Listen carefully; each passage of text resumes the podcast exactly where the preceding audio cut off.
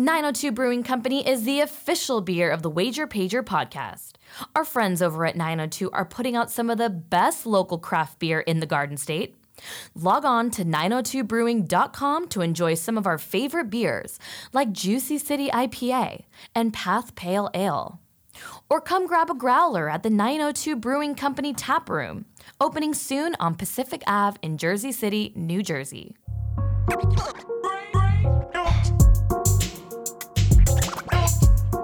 This week on the Wager Pager podcast, Chris welcomes Brock Landers as his new co host. We have a really fun and informative interview with Todd Wishnev, VSiN personality and star of Showtime's four part docuseries Action. And Brock and Chris talk college football week zero with Wager Pager college football contributor John Mahoney. Get pumped, get psyched. It's the Wager Pager podcast.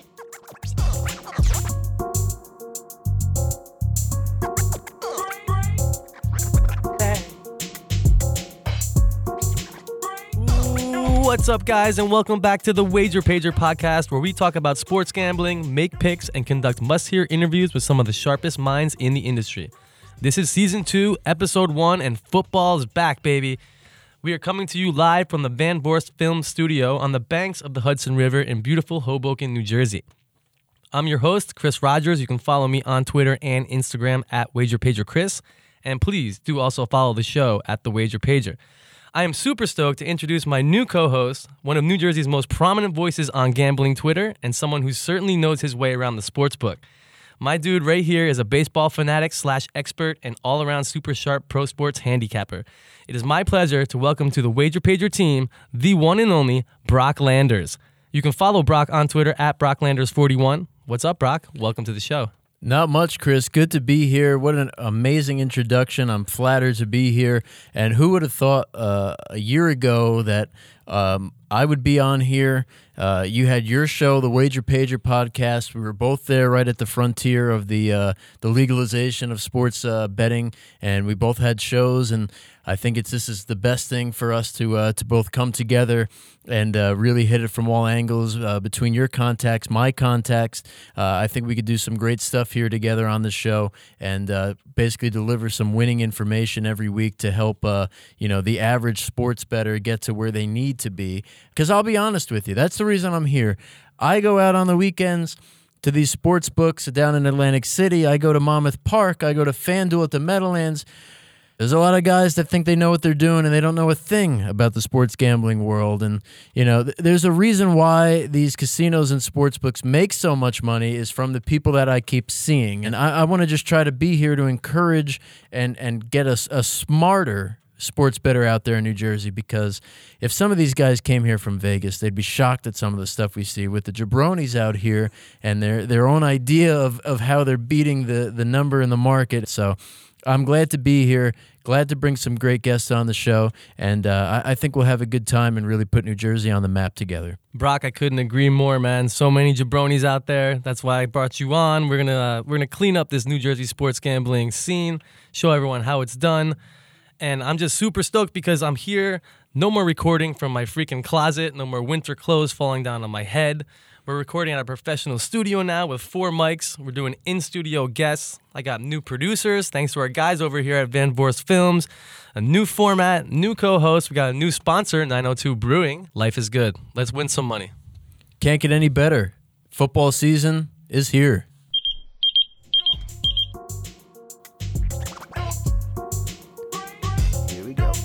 All right, guys, and now for our interview with Todd Wishnev.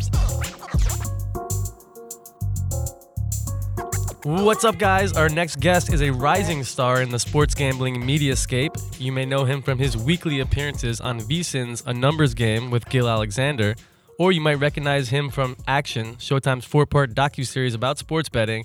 Here is my good friend and gambling buddy, Todd Wishnev. What's up, Todd? Welcome to the Wager Pager. Uh, happy to be here, Chris. Hey Todd, it's Brock, and uh, just from being a fan of the show that you know portrayed sports gambling for a, a different light for people to see, they kind of portrayed you more as like an observational type of handicapper. Um, is that more or less what you do, or are you just one of those guys that go back uh, to the place and kind of go through your notes and have binders on teams and stuff like that, or or you just pretty much just watch the games and then go up to the window? Um, I mean, I look, I look at a lot of the statistics and everything, but also I like to watch a lot of games because I think there's hidden nuggets in there when you uh, watch a lot of games because sometimes the stats lie a little bit, you know, um, you know, especially in certain sports like you know you're in football and you know teams that are up by three touchdowns and the last quarter and a half aren't really playing. Um, you know, those stats get mixed in and stuff. So, uh, you know, I like to watch the games also, and, and, and especially in football and ba- basketball, I like to bet in game a lot. So watching the game is obviously very important for that. Todd, you're famous now, bro. Who's the most famous person that you've come across that knows who you are? Like, who have you been like, damn, I can't believe he or she knows me? Hmm. That's interesting. Uh, nobody, I'm trying to think if anybody famous. Um, Or even know, like Las Vegas question. famous, some of those like industry guys. I, I don't know what I am. I, I know that I keep getting recognized wherever I go, at least a couple times a day. Really? So, yeah, that's pretty. It's pretty wild, you know. So no matter where I'm going, there's always somebody coming up to me and saying, "Hey, you're the guy from Showtime. Hey, I, you know, can I take a picture or something?" You know, not just in the South Point, you know, wherever I go, really. Everywhere you go, huh? Even in the grocery store? Uh, actually, it's funny because um, I was in Whole Foods a couple weeks ago, and some guy who looked like an NBA basketball player goes, "Hey, you're from Showtime from Action, right?" I go, "Yeah," and then I was trying to figure out who he was, but he had already walked past me. So um, he said he used to, he played professionally, but he did he wouldn't tell me. Like he was already past me. I couldn't like quiz him or anything. But yeah, it's it's pretty funny. You dropped the ball there. That's an inside source. Oh yes, yes, I definitely dropped the ball. My bad. So, Todd, we got a NFL season coming up, college football, which you're a fan of, obviously, as we saw on the show, action. But um, is there any sport that you like betting more than another? I mean, I, you hear that these pros out there, they love betting WNBA and they love betting on stuff that their action gets limited. Are you one of those smaller market type guys? Like, do you play tennis and stuff like that? Or are you just kind of just the major not- sports? Yeah, not not too much. I played a little WNBA this year, but you know, of course, I love you know I love football, and you know, for me, this isn't just a you know trying to be a pro pursuit. I also you know love the sports. So yeah, I don't really play tennis or you know, I like baseball, I like football, basketball, of course. Um, pro NBA, I don't really like to bet NBA until it's the playoffs. I did really well in the NBA playoffs this year, but not regular season. I don't like regular season NBA much prefer college college basketball. Oh, regular season NBA is the worst thing ever. You never know if these guys are going to play or not. Yeah, no betting association. Yeah. right on. All right, Todd, why don't you tell us and the listeners how did you first get involved with sports betting back in the day? Um, let's see. Back in the day, my first, actually my first ever sports bet of my life, I was working at this pizza shop in Pittsburgh, and the owner of the pizza shop, I was probably like 16 years old. The owner of the pizza shop was a huge Cleveland Browns fan, and the Browns were playing the Denver Broncos a year after the famous drive by uh, John Elway, and the Broncos. I bet him straight up that the I had the Broncos, he had the uh, Browns. Of course, the Broncos were up huge. Browns came roaring back. It was 38-31 late, and Ernest Byner looked like he was going to take it in for the tie, and instead he fumbled the ball in the famous Jeremiah Castille fumble, and I won my first sports bet.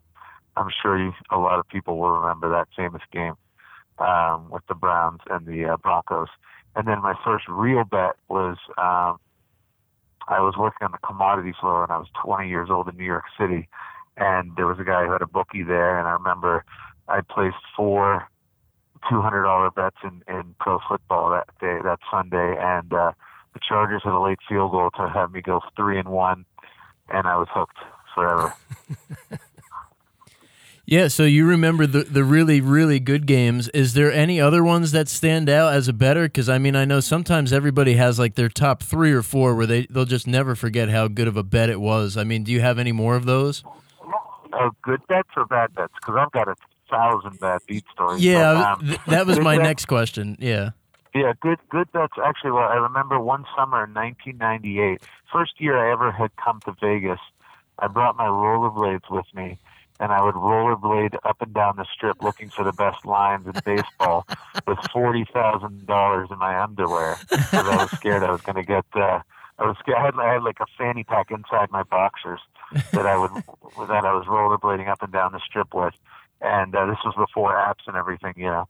So I was. um I would rollerblade up and down the strip, and I remember one one day I had like a two thousand dollar parlay on Tim Belcher against Randy Johnson, who was like plus one ninety. Tim Belcher, and some other game that was also plus one ninety parlayed together, and I think I won like some crazy amount, like eleven thousand on it or something. Wow. And then I went like eight and one that day, and it was like the biggest day I ever had. I won like twenty five thousand, and it was capped off by a Mark McGwire two out bottom of the ninth single in Sunday night baseball. And I remember rollerblading through Vegas in 115 degree weather, just you know on cloud nine.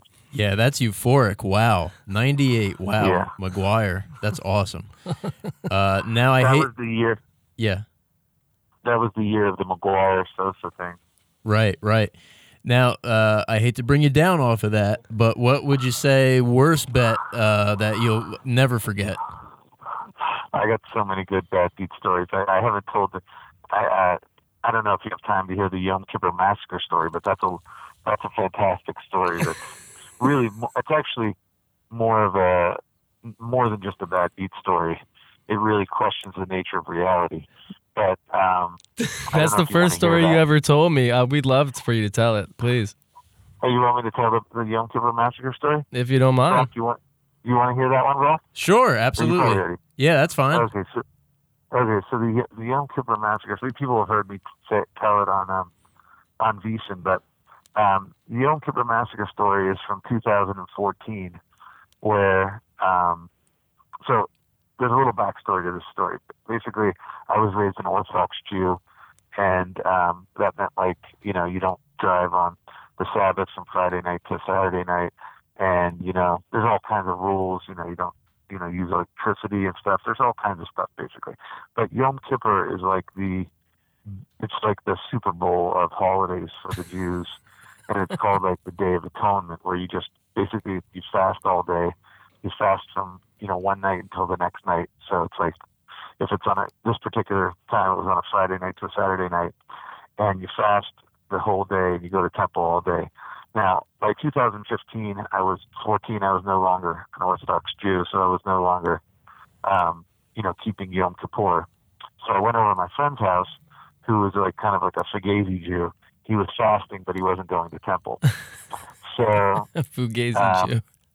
since I was, since I was, um, you know, not really interested in the whole Jewish thing, I was like, well, it's college football Saturday. I only get 11 of these a week. I mean, a year. I better, you know, take advantage. So at the time, I didn't really have a lot of money, and I made a really big bet late afternoon on this uh, on this uh, Saturday afternoon on the second half under 34 and a half, Arizona State against USC, and um, so basically, I had that they wouldn't score more than 34 and a half in the second half.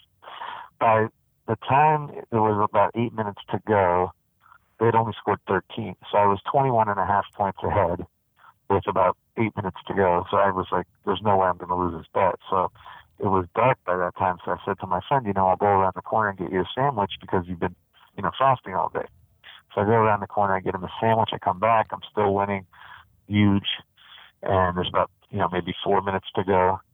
And one, and we're sitting there eating, and I'm like, there's I'd made a big bet, so there was no. I was really concerned, and there was no way I was going to lose this bet. So, anyways, touchdown by USC. Um, Arizona State comes back with a quick touchdown, uh, onside kick, first play. USC scores a touchdown. I'm like, oh my god! So finally, there's only five seconds left in the game, and USC is winning 34-32, and I'm a half a point ahead, and there's one play left. Um, Arizona State is at uh, like USC 46 yard line. They're going to throw the hail mary, the ball get knocked down, and I'll be a winner. And I'll have had to sweat, but at least I'll still win.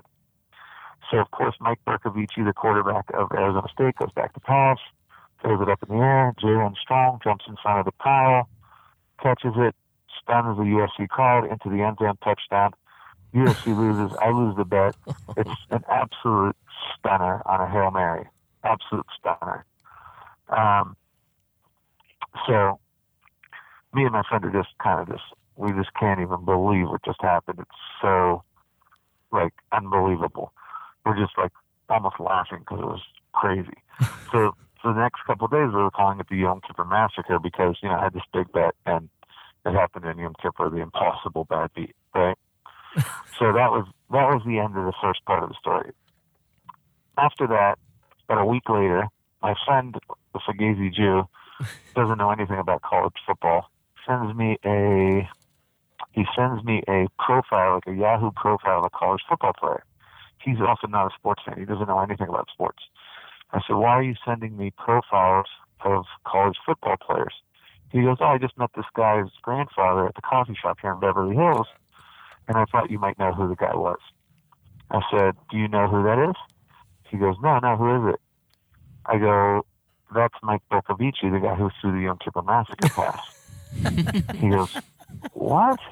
You have to come over here and meet this guy's this guy's grandfather. So you went? So I, go, so I went over to the coffee shop and I'm talking to this guy. He's like a 78 year old, like Romanian guy. You know, his English isn't great. And we're talking. I'm like, oh yeah, your your grandson. You know, he, he really cost me a lot of money in the USC game. It's really bad. Blah blah blah. I go, it was the, the Hail Mary. He goes, oh, you mean you mean the Holy Moly? I go, no, not the Holy Moly, the Hail Mary. He calls it the Holy Moly. so, so anyways, I said, oh, well, you know, you live in L.A. Well, you must have been at the game because you go to all your grandson's games, right? He goes, no, I didn't go to the game. I said, well, why didn't you go to the game? He goes, oh, well, it was Yom Kippur. I said, what? I said, you're Jewish? He goes, oh, yeah, of course, I'm Jewish. and of course, his kid's Jewish, his grandson's Jewish. Now, for those of you who are not Jewish, you probably don't know this, but there are probably about 0.0001% Jewish quarterbacks in the history of college football, whereas there's about 50% Jewish accounts in the history of college. But there's not many college football players who are Jewish, let alone quarterbacks of major, big, you know, Power Five conference teams, right? So it, basically, the guy who threw the Yom Kippur Massacre pass was one of the only Jewish quarterbacks. Oh it was God. really hard to believe. It was, you know, I mean, just the, the mere fact that we would meet this guy's grandfather of all the, you know, we never met anybody else's college football players' grandfathers, but on top of us meeting him a couple days after the Yom Kippur massacre, he happened to be Jewish. It was just like Oh way too crazy. God, dude. I was just like, you got to be kidding me. Is there like curtains here? Am I being punked or something? Because this is just insane. So That is anyways, ridiculous. I love that story, dude, and that's what a lot of people love about your appearances on Gill's show. So why don't you tell us what what's it like working with Gill Alexander on a regular basis? Oh, I love Gill Alexander. He's fantastic. He's absolutely fantastic. He's uh, you know, he's just really smart and uh, just a great on-air personality. So he's he's fantastic to work with. Very cool. So uh, why don't we backtrack a little bit? We were plugging action a little bit a little bit before. Can you tell us like how that all went down? How did you ever even get casted on action? So I was not cast in action. I was just sitting in the the um, what I like to call the living room, which is the South Point Sports Book. um, I was sitting there on a Sunday screaming at the TVs with my cadre of people that I know, because I know a lot of people here. Um, you know, screaming at the TVs, and then of course they had the cameras running in the sports book, and they were talking to different people. They came up to me, they started talking to me. Um, after they, if you remember in the first episode where they first meet me, that was actually the first time they had met me. Was that little, you know, um, interview, like five minute interview they did with me at that time. So that's how they met me. And then after that, they were like, "Oh, well, we really like you. Can you be like a major part of the show we follow you around at, at work and at your house and when you go to LA and blah blah blah. So that you know they liked me from there, and then I became a big part of the show after that. Yeah, dude. I think you became the fan favorite. Definitely, Todd. And I, I think I, I, I totally there was parts in, in action where when they when they profiled like kind of you for a little bit, and I don't mean to throw you in the same sentence as Vegas Dave at all, but I just think it was interesting how um, getting like the candid reactions of kind of you guys and kind of exposing that darker side of like, hey, sometimes we're here, you know, just by ourselves doing this because we like doing this. And I saw a lot of similarities in that, and there was a lot of truth to that. But also hearing you on Gill's show, it seems like they kind of like portrayed you guys in a, in a different light. What was your reaction to after seeing it? Did you feel differently b- about anything really on the show?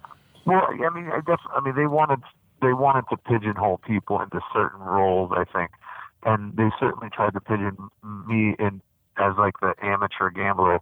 Um, you know, I'm probably you know I make some amateur mistakes, but I'm certainly not the typical amateur. I feel like I'm a lot more sophisticated than the than the average amateur, so that was kind of a little misleading. But um, you know, I didn't know how they were going to portray me ahead of time. Um, so I mean, I didn't really worry about it. I'm just like, whatever. Any pub is good pub, right? I noticed too they didn't really uh, catch one of your fortes. They didn't have you doing many like live bets, and I know that's that's your bread and butter. Well, they did. They did it in the, in the show. There was a part where I go up to the window and bet on the Dolphins. They caught me on that. Oh, is that when you told them? Uh, I don't want them to hear how Yeah, much. I'm betting, because then you Yeah, won't look like an amateur, right? Yeah, yeah. I just that was funny. That part. Well, my my bankroll got decimated by college basketball this year, so not betting that much anymore. But um, you know, that was they did catch that one live live bet there. all right, all right. Well, then, uh, can you tell us and the listeners why do you prefer live betting over pregame stuff? I mean, I, I feel like that the the pregame stuff gets so hammered into place by the real, you know, smart professionals that it's much easier for the, the books to be correct on, you know, pregame stuff. Whereas in in-game, um, there's new information, right? So let's say you're midway through the second quarter of a football game. There's a whole bunch of more information now. Now they've played, you know, three eighths of the game, and the sportsbooks have to throw a lineup based on the original line, and there's only two minutes during a commercial to fix it. So I feel like there's way more mistakes out there for you to uh, exploit, so to speak. If that makes sense. Yeah, absolutely, Todd. I totally see what you're saying by that. And I mean, sometimes too, there's great opportunities to, if you did miss a bet or you were leaning to one side and then you think about it again, that number comes up or even a better number. And sometimes you end up, uh, you know, helping yourself out pretty much in those situations. Absolutely. I mean, look, any information, you know, any new information is obviously germane. And if the sports books don't have as much time to assimilate that information into the new line, which they don't, because they're, you know, they're just putting up lines based on, you know, basically an algorithm with, you know, slight tweaks.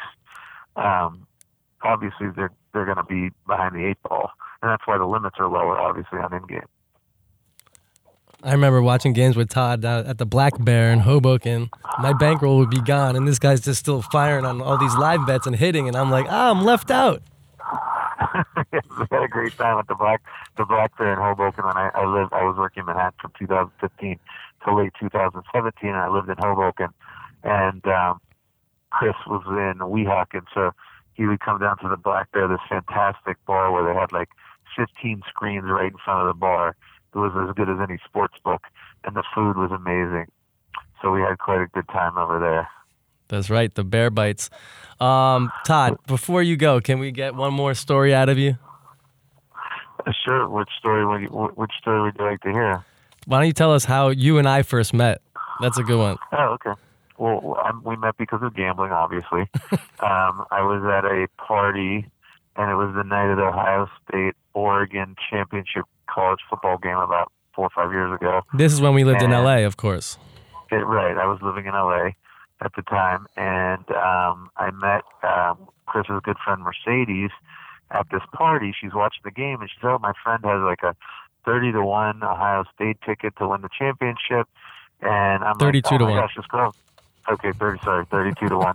And um, and she's like, um, oh, I'm like, like, I'm like, this girl knows about gambling. I was like, ridiculous. So we ended up sitting next to each other the whole night watching the football game and talking about gambling.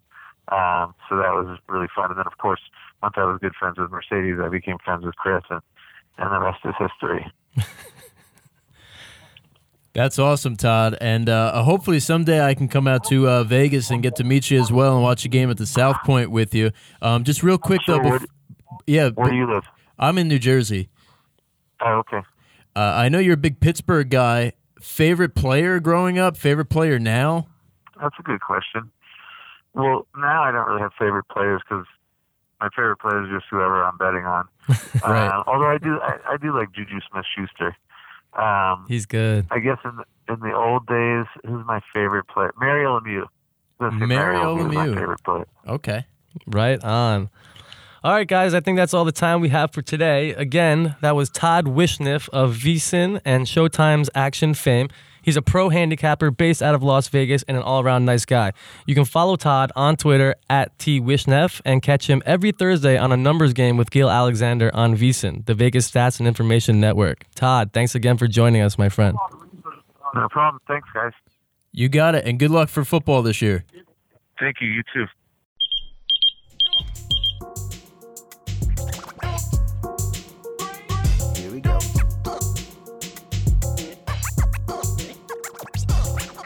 This college football segment is brought to you by 902 Brewing Co. 902 Brewery is located in Jersey City, New Jersey, and they make some absolutely delicious brews. I'm sipping on the uh, Light Rail 2nd Street Hoboken edition. It's a lightly hopped ale, 5.4 alcohol by volume, and it's tasty stuff. What are you guys sipping on? I'm drinking the Brunies. It's a India Pale Ale, and it's got a real cool Goonies vibe on the can. Right on.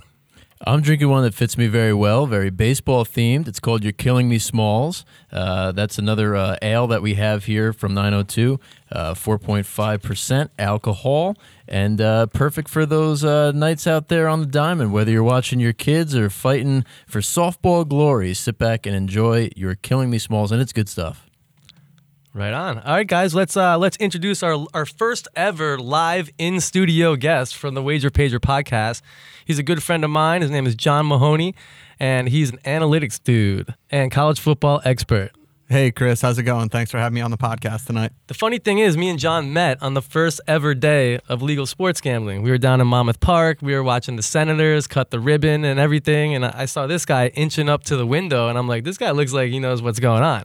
So ends up actually after Phil Murphy did the first official bet, this guy was actually the first patron or like civilian to put in a legal sports bet in the entire state of New Jersey. Yeah, that's what I ended up telling everybody after the day. Uh, NJ.com wrote about it. It was good. I um actually ended up showing up to Monmouth Park that morning at like 6 a.m. I was there before Stu Feiner. Made sure to let him know he wasn't going to be the first first one to place a bet in my state.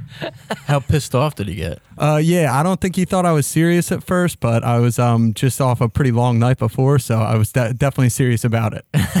That's awesome. It was great. I have some funny pictures actually of John and Stu. It was great. It was great. And the best thing about it was that first bet I made was a winner. Yeah, I laid a, some big juice to Uruguay getting out of the World Cup round, but it was a winner at least.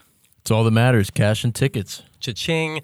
All right, John. So before we get uh, started here, we just want the audience and the listeners to know that John is uh, John's like my guy I lean on when it comes to college football. This dude really knows his thing. We're gonna have him on the show periodically this year, so he can kind of guide us through his ways.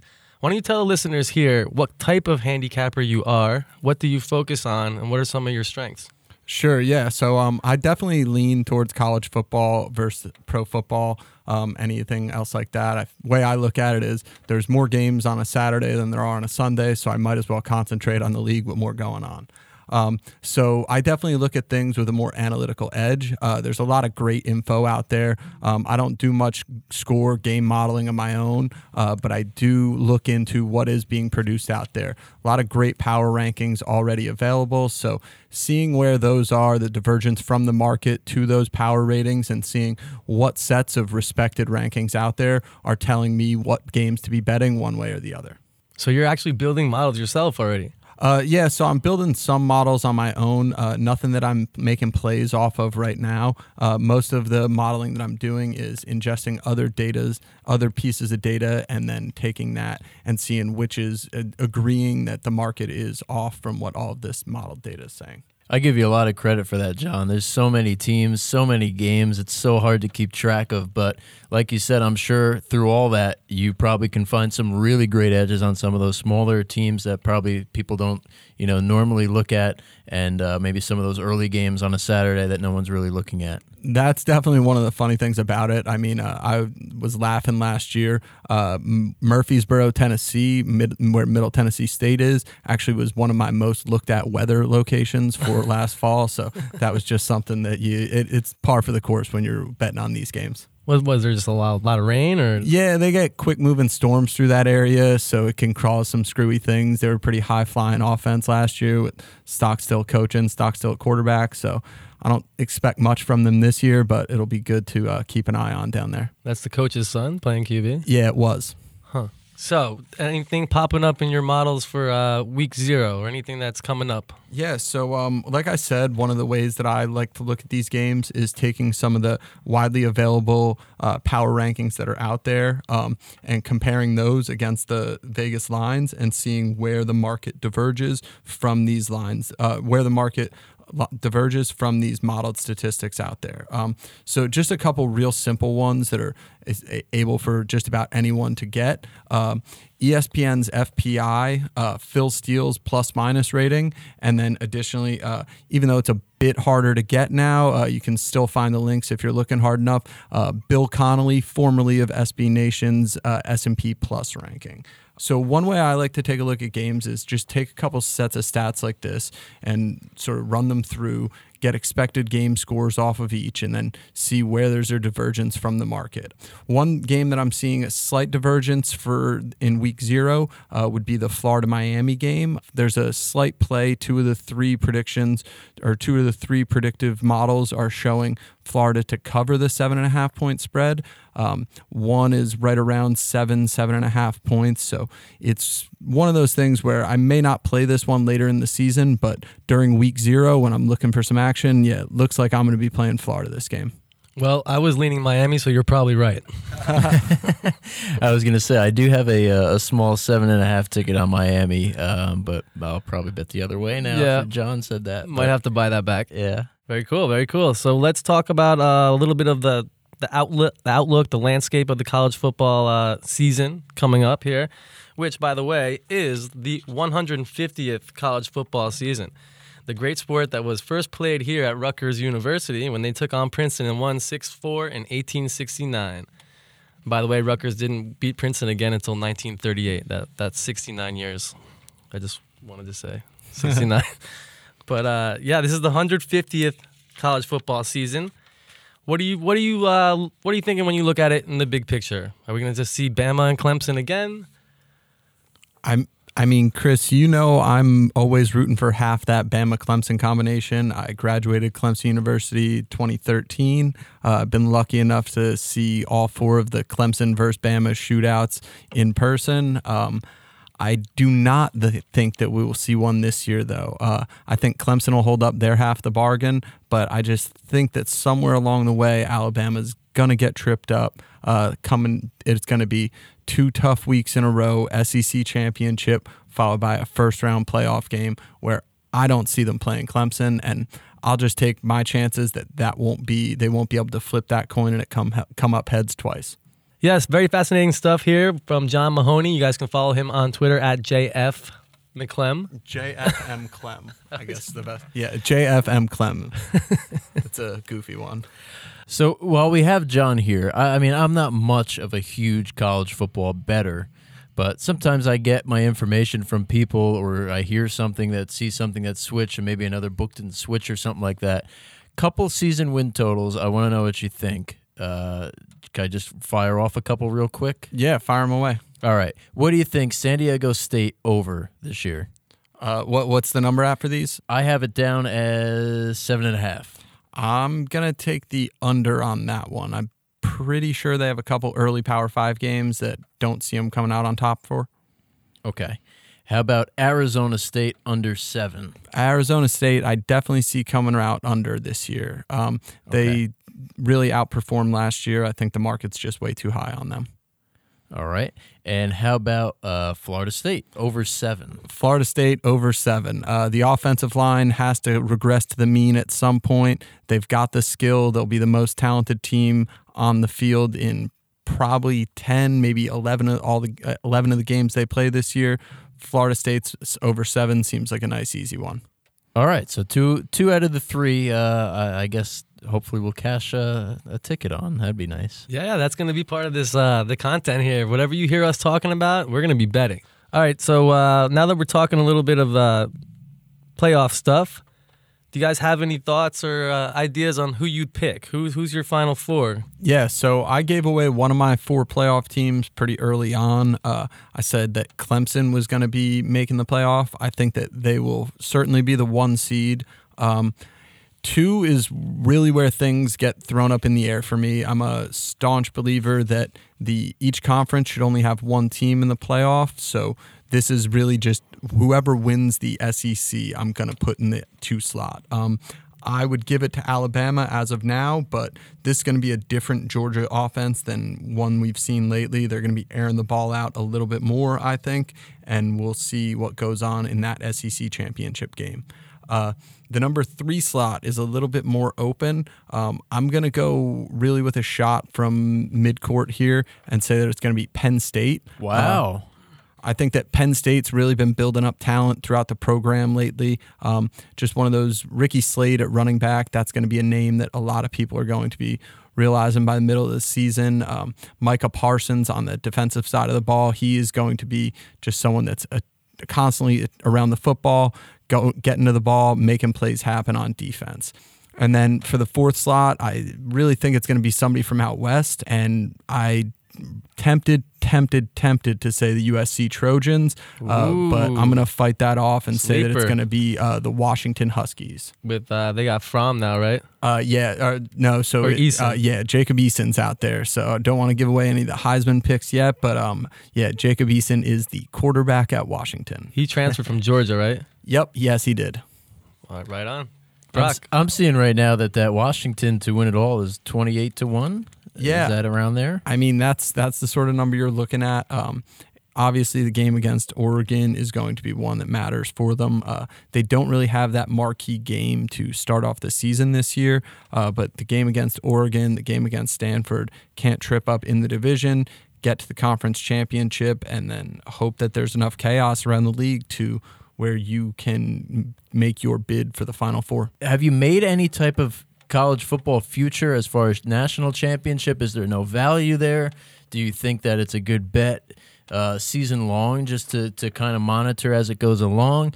Um, what's your feelings on futures as far as championship or, or final fours? Uh, I play Clemson every year to win the national championship. Um, that's one of those things where I gamble with my heart and not with my head. Uh, Still a value play. the one thing that I will say is if anyone can find me odds on Clemson to make the national championship, not make the playoff, but make the playoff and win that first playoff game, um, I'm welcome to find any action on that right now. I like that bet because then it typically pays for my trip to go out to what's been San Francisco, Tampa Bay, Arizona the last couple years. And that's nice in January coming from New Jersey. Yeah, it, it was great. Um, after Clemson won this past year, I decided I wasn't going to get on my flight home, and I was going to go snowboard Squaw Valley for four days after. So that mo- that was money well spent. Thank you, Right Dabo. on. Thank you, team. Nice. Right on, dude. That's awesome. So Brock, you want to take a shot at your uh, your top four, your final four? What are you thinking? Yeah, I'm gonna go with the usual chalk there of uh, Clemson, Alabama. I mean, you gotta, I guess, write those two in. Um, I think it was interesting, John, with the USC and Penn State. Wasn't expecting that, and Washington uh, State. Uh, was it Washington State? Wa- Washington. Washington. Okay, Washington uh, being in there again. College, not my my bread and butter, but um, yeah, I, I- think looking down here at, at some of the odds, I mean, maybe maybe Ohio State, they're always there. That's always a pick that you know. Yeah, that's just a quarterback room that I mean. It, it's funny because who everyone says is going to be the starting quarterback isn't the guy that I would hand the ball to. Um, I would put the ball in Gunnar Hoak's hands and let Ryan Ryan Day sort of control things, run the offense. It looks like they're going to be giving it to Justin Fields, who I just any anyone that sees more in Justin Fields than your average dual threat quarterback, I, I don't agree with. So. Another Georgia transfer, right? Yeah, another Georgia transfer. It seems like that quarterback room is a one way street out. and as crazy as it sounds, I think I saw somebody talking about it today on Twitter, but somebody thought that maybe LSU could make some noise this year. Any any idea on them? Yeah, I definitely think that LSU is worth. I mean, they're, they're going to look a lot different than the LSU that we know um, this Right. season. Uh, they're going to open the offense up a little bit more, run a bit more of a spread offense, and it's it'll be interesting because they sort of lucked into a quarterback that is very set up to run that offense in Joe Burrow.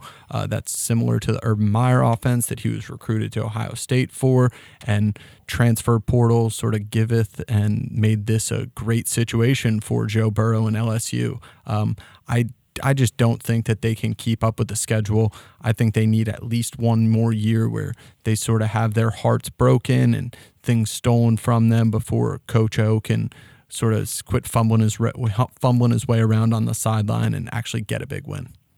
Gotcha.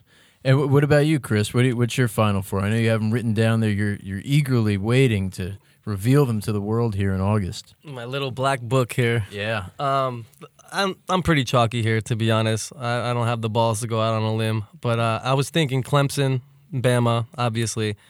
My third team would be Oklahoma.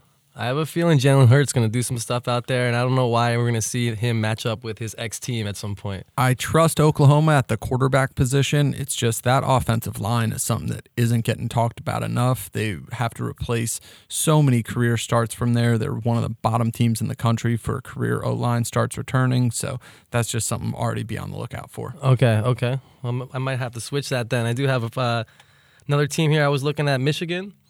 I don't know how you feel about that. And I was actually thinking if I didn't pick Michigan, I might actually even slip in a Nebraska play.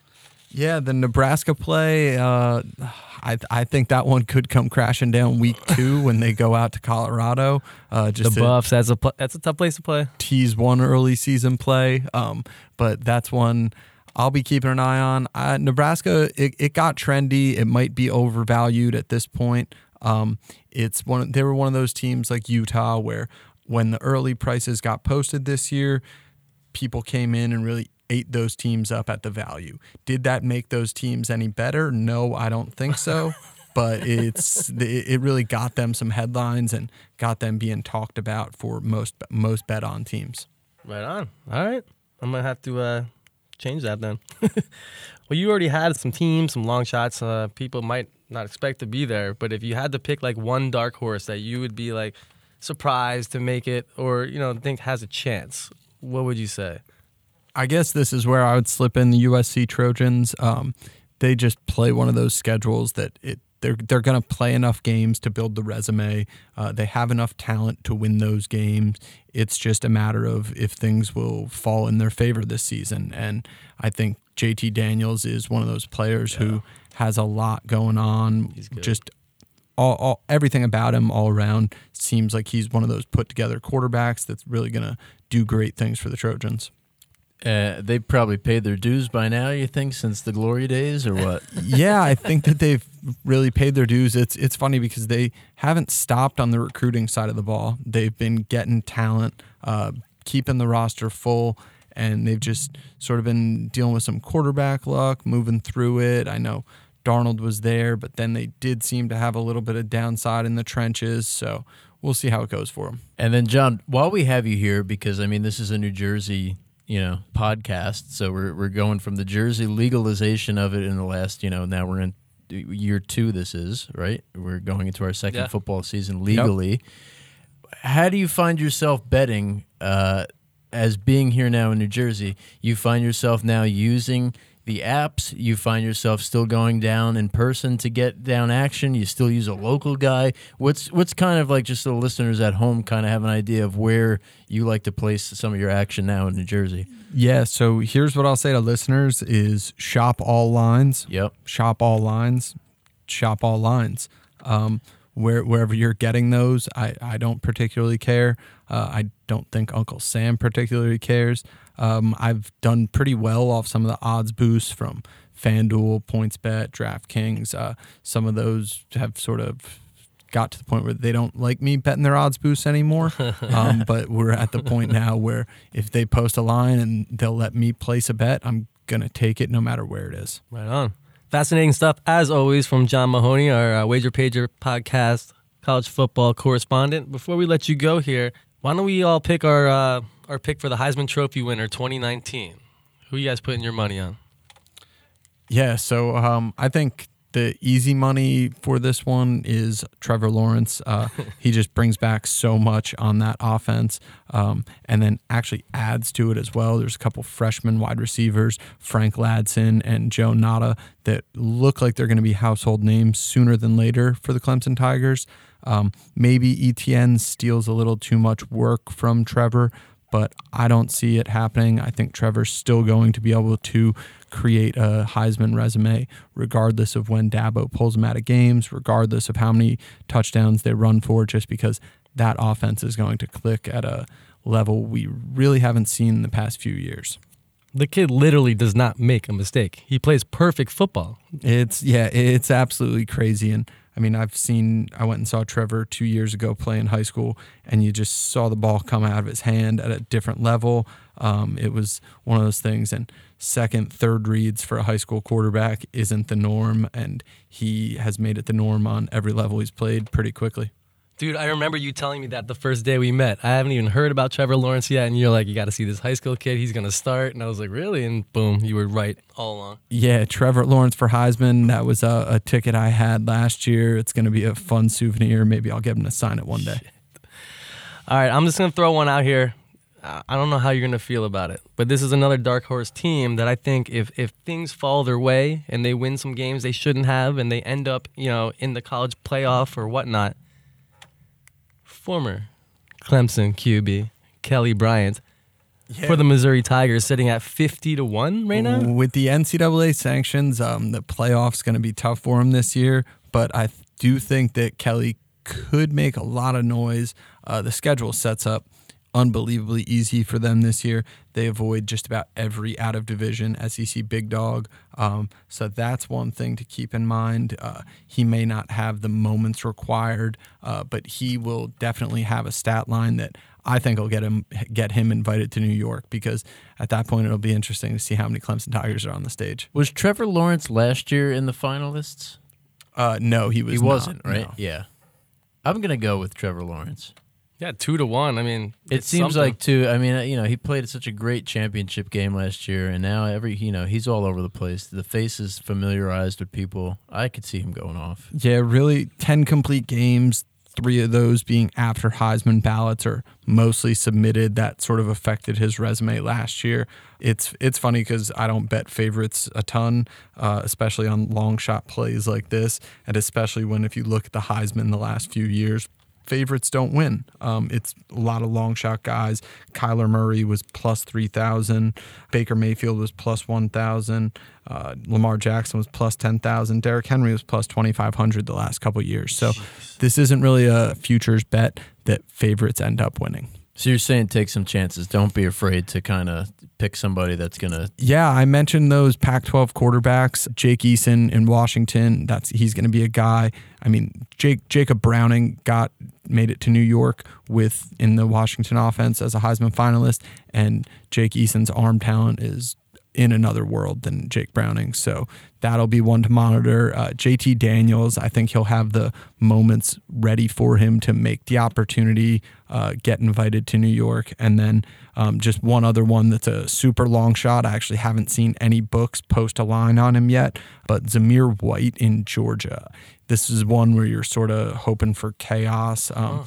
If Georgia's starting running back D'Andre Swift isn't there, I don't see any loss of production. He's a, a freshman, red a redshirt freshman coming off of a knee injury, and Zamir White's a guy. I mean, I, I, I, don't care what the price is. That's more action. That if anybody's got it, uh, give me a shout and we can we can book something.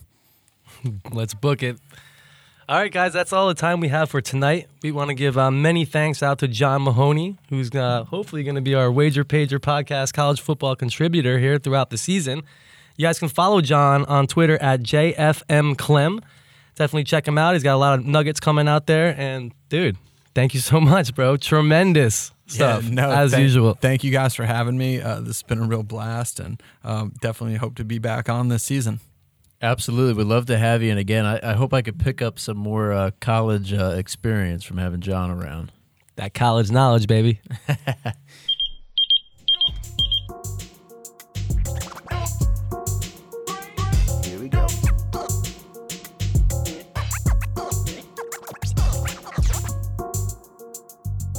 Wow, John's incredible. I'm so looking forward to learning more about college football through him. It's one of those sports where there's just so much going on, so many games, so many teams, and to have an expert like him here who's just going to break down and go through what the good games are and to kind of teach us all a little bit of what goes on in his mind, um, that, that's just great knowledge. And, and then we could focus more looking forward because now we're two weeks away, Chris, from the NFL season starting, and there's nothing like week one. Everybody's zero and, and zero, and you've got the games on from Thursday. You get two Monday night games. It's the best time of the year. Pro football is where it's at. Uh, I know you're looking forward to it. I can't wait to start breaking down games. Uh, have you played anything so far yet? Have you looked into anything? I know next week's going to be pretty much our, our bigger NFL show, but what are you looking forward to most? Yeah, yeah. Um, I couldn't have said it better myself, Brock. Um, that's why I brought Brock on the show. Me and Brock are going to be doing our NFL segments on a weekly basis. Because there's no games this week, we're kind of just skip over it. Uh, look look forward to next week. But it's going to be good. It's going to be good. We're going to be picking games. We're not we're not too sure about the format and the particulars right now, but it's going to be some sort of a pick package coming your way every week in the NFL from Brock Landers and yours truly. So, since we don't have any NFL games to break down this week, why don't we uh, tell a couple funny stories? What about that guy last Friday night? Oh my God, jeez. First of all, let's just set the background. Chris Chris lives closer to where the studios are, and I live more in the suburbs of, of New Jersey, so it's a little bit more for a trek for me to come out here. But uh, anyway, we met up in fraud on Friday last week at uh, the Black Bear Lounge, which you referenced in the uh, the Wishnev episode. And yes, Todd said there was about 15 TVs. Great, great place to watch a game uh, until 10 o'clock comes on a Friday, and they turn it all off, and you have to go to other bars. so me and Chris, which was what happened, uh, we're having a great production meeting, kind of giving our vision for the show, kind of going over all the guests we have planned for you guys for season two, and uh, we go to another bar uh, just to finish the rest of the conversation. And believe it or not, to actually watch uh, some more Marlins baseball, believe it or not, because I had a bet on the game. So. We, Brock's a big Marlins guy. Yeah, big so, Marlins guy. So we find a uh, another bar to go to, uh, maybe two down, two three down, and uh, we go inside and we're trying to establish a place at the bar, but already the DJ has started and the, the women are there and the bottle service is going on. And uh, we, we find some man who's there. And I would say, what, very nicely dressed, uh, probably uh, a nice gold watch or something like that on. Uh, he, he looked the part of a dude that probably had uh, some money, but he was there by himself. And he was kind of intrigued, I would say, when we came over to him, but but nothing as far as anything strange. Just wanted to really talk to us and get to know us a little bit better, and kind of just share his wealth. I think you could take it from here, from your point of view. Well, yeah, the dude was uh, a little bit strange, uh, smaller in stature, very uh, well dressed. Starts uh, leaning over to Brock and basically telling Brock uh, what girls to hit on, tell, and saying, "Yo, Brock, there's a girl right next to me who's making out with her boyfriend, but I know she's looking at you." And Brock would look over and be like, um, "I guess she kind of is in between smooches, but it's not like that." But the guy is insistent on Brock breaking up this couple and trying to talk to the woman so he could buy her a shot.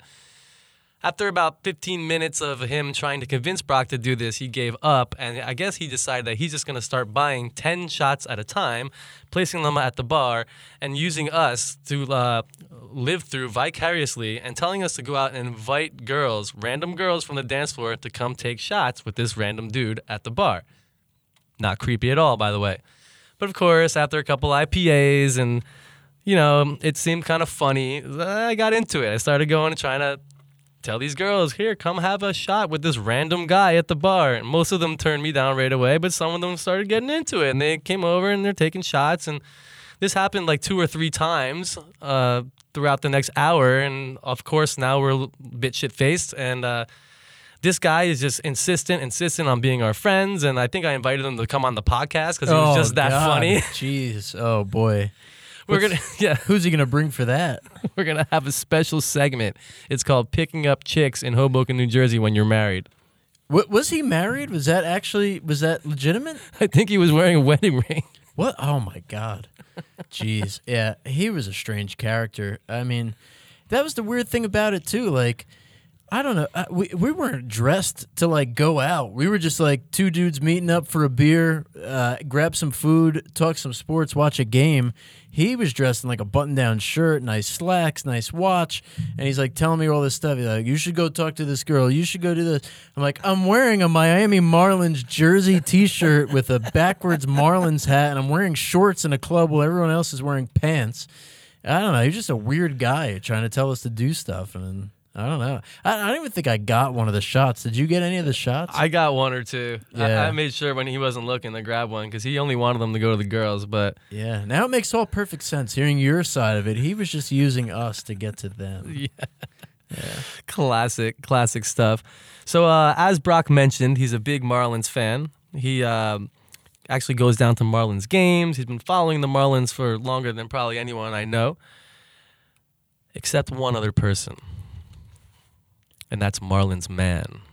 I don't think Brock Landers and Marlins man really see eye to eye. We don't. We don't see eye to eye at all. Um, you know, it was a cute little gimmick that he had going there for a while, but I'm taking it more and more personally um, that he's just a fraud.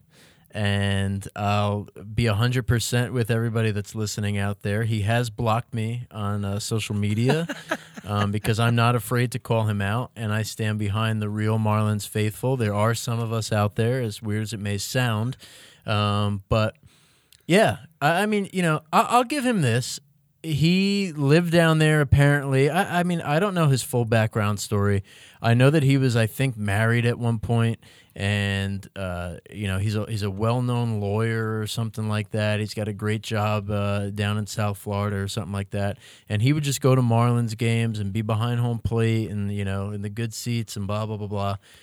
And then it got to a point where once ownership took over of the team, the Jeter ownership, he felt more entitled to just lace into the new ownership and want like free tickets out of them because of Really? what, what happened in the past. And the new Marlins ownership, thank God, was being like, you know, standing still with with their position on it and we're just like, okay, who cares? I don't care who you are. I don't care how much money you spend here. It doesn't matter. We're going to change the culture. And he tried to basically finagle some sort of a deal where he would get his same seats behind home plate at a reduced rate. He thought, I'm going to have to witness horrible baseball. What am I going to do for what are you going to do for me? Like he was bigger than the team. And thank God the new ownership was just like, we're not going to do anything. If if that's how you feel, that's how you feel. And then he tried to start some crazy Twitter campaign and Instagram uh, stories of the Marlins don't want to help the fans and they don't want to do this and this team sucks and blah blah blah blah. But my problem with it all, and this is where it all lies, right? I'm a huge sports fanatic. I have teams that I have allegiances to, but being a better, I bet numbers. I bet against my team sometimes. I'll be honest with you. That's all I care about is getting to the window and cashing a ticket. And this guy, I can't stand that he's still trying to hold on to the Marlins name when he has nothing to do with it anymore. And it's you're just setting this false pretense in people's heads. And I've seen it. I went a couple weeks ago to a Yankees Rockies game. I'm a big Nolan Arenado fan. I love the guy's game.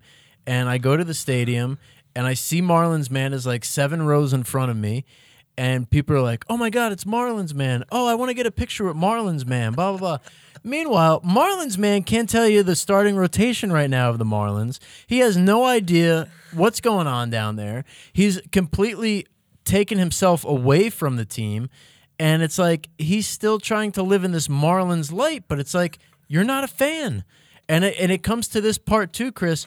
I can't stand going to a pro sporting event and there's two teams that are playing there, and someone is wearing this obscure jersey from another team, or you get somebody that's wearing a, a, a different sport. I mean, I don't get I it. hate it just, it shit. drives me nuts. And then to see Marlins man wearing an old, now an old orange throwback Marlins jersey from like five years ago, and people still acknowledging him as part of the team. And that was the thing. I just got to a point where I kept seeing him on Sunday Night Baseball, and he's in Milwaukee, or he's in uh, St. Louis, or he's in New York, and it's like, hey, idiot! The Marlins had a great win today, out you know down down home playing against the Mets today. They won in extra innings. Should have been there for that if you're such a big Marlins fan.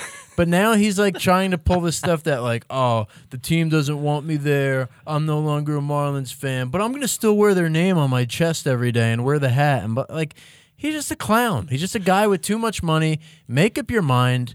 Get a new shtick. I'm sick of it. You're you're embarrassing Marlins people all around.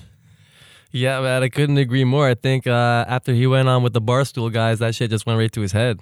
Did he go on with Barstool? See, I don't even know because I don't care. I, I could honestly, I would never listen to an interview with him because I don't even want to know what he what he says or what he does. But he he really went on Barstool. Was that in the last year, two yeah, years? A couple times I've heard him on there. They were really pumping pumping him up and making him think that he's better than he is, and Jeez. you know how that goes. Yeah. But all right, guys, I think that's it for our uh, NFL segment per se this week. We're gonna be coming back next week and every week from now until uh, Super Bowl. I can't wait for it, Chris. Like I said, I, I can't wait to to hopefully pass this podcast on to people that I see out there just to get a better understanding of the sports gambling world. Um, again, I'm here to give my knowledge. If someone gives me a question on Twitter or something like that, I'd be happy to answer it. I'd even be happy if we touch upon something in an episode to go back to in case somebody has a question about it or just to even elaborate on it. I think that the uh, the New Jersey public is not informed on really the bigger picture of sports gambling. And I think a lot of people just go to these books and all they want to do is just put down their money on whatever team or whatever game that they're watching. And in reality, there's so much more to sports gambling than just simply picking squad A, squad B, or total this or total that.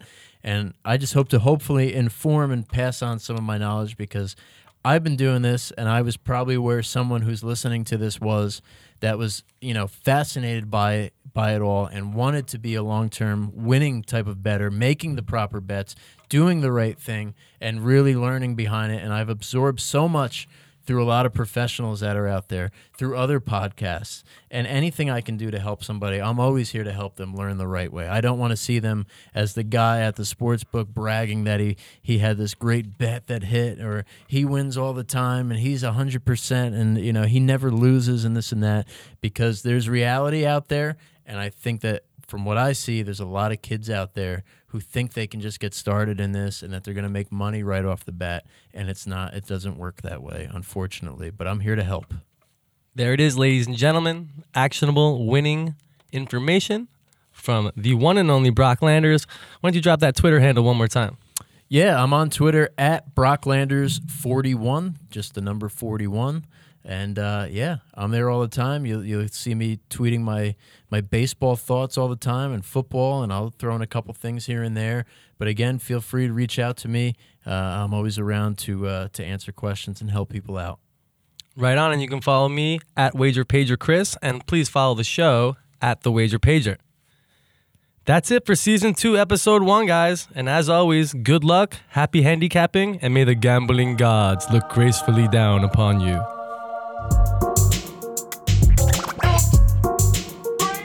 Here we go. Okay, guys, be sure to subscribe to our podcast on iTunes. Don't forget to leave us a review, and please tell all your friends about us. And follow us on Twitter and Instagram at The Wager Pager. Also, if you or a loved one has a gambling addiction, don't be scared to seek help. You can contact the National Council on Problem Gambling at 1 800 522 4700. They're open 24 hours a day, and all calls and text messages are confidential. Get pumped, get psyched. It's the Wager Pager Podcast. The Wager Pager podcast is co hosted by Chris Rogers and Brock Landers. Executive produced by Van Vorst Films. Co produced by Chris Rogers. Created by Chris Rogers and Mercedes Barba. Additional analysis provided by Brock Landers and John Mahoney. Music by the Morose Project, produced and written at San Francisco Music Studios. Logo designed by John Carbonella. All picks are for entertainment purposes only. These plays are not financial advice.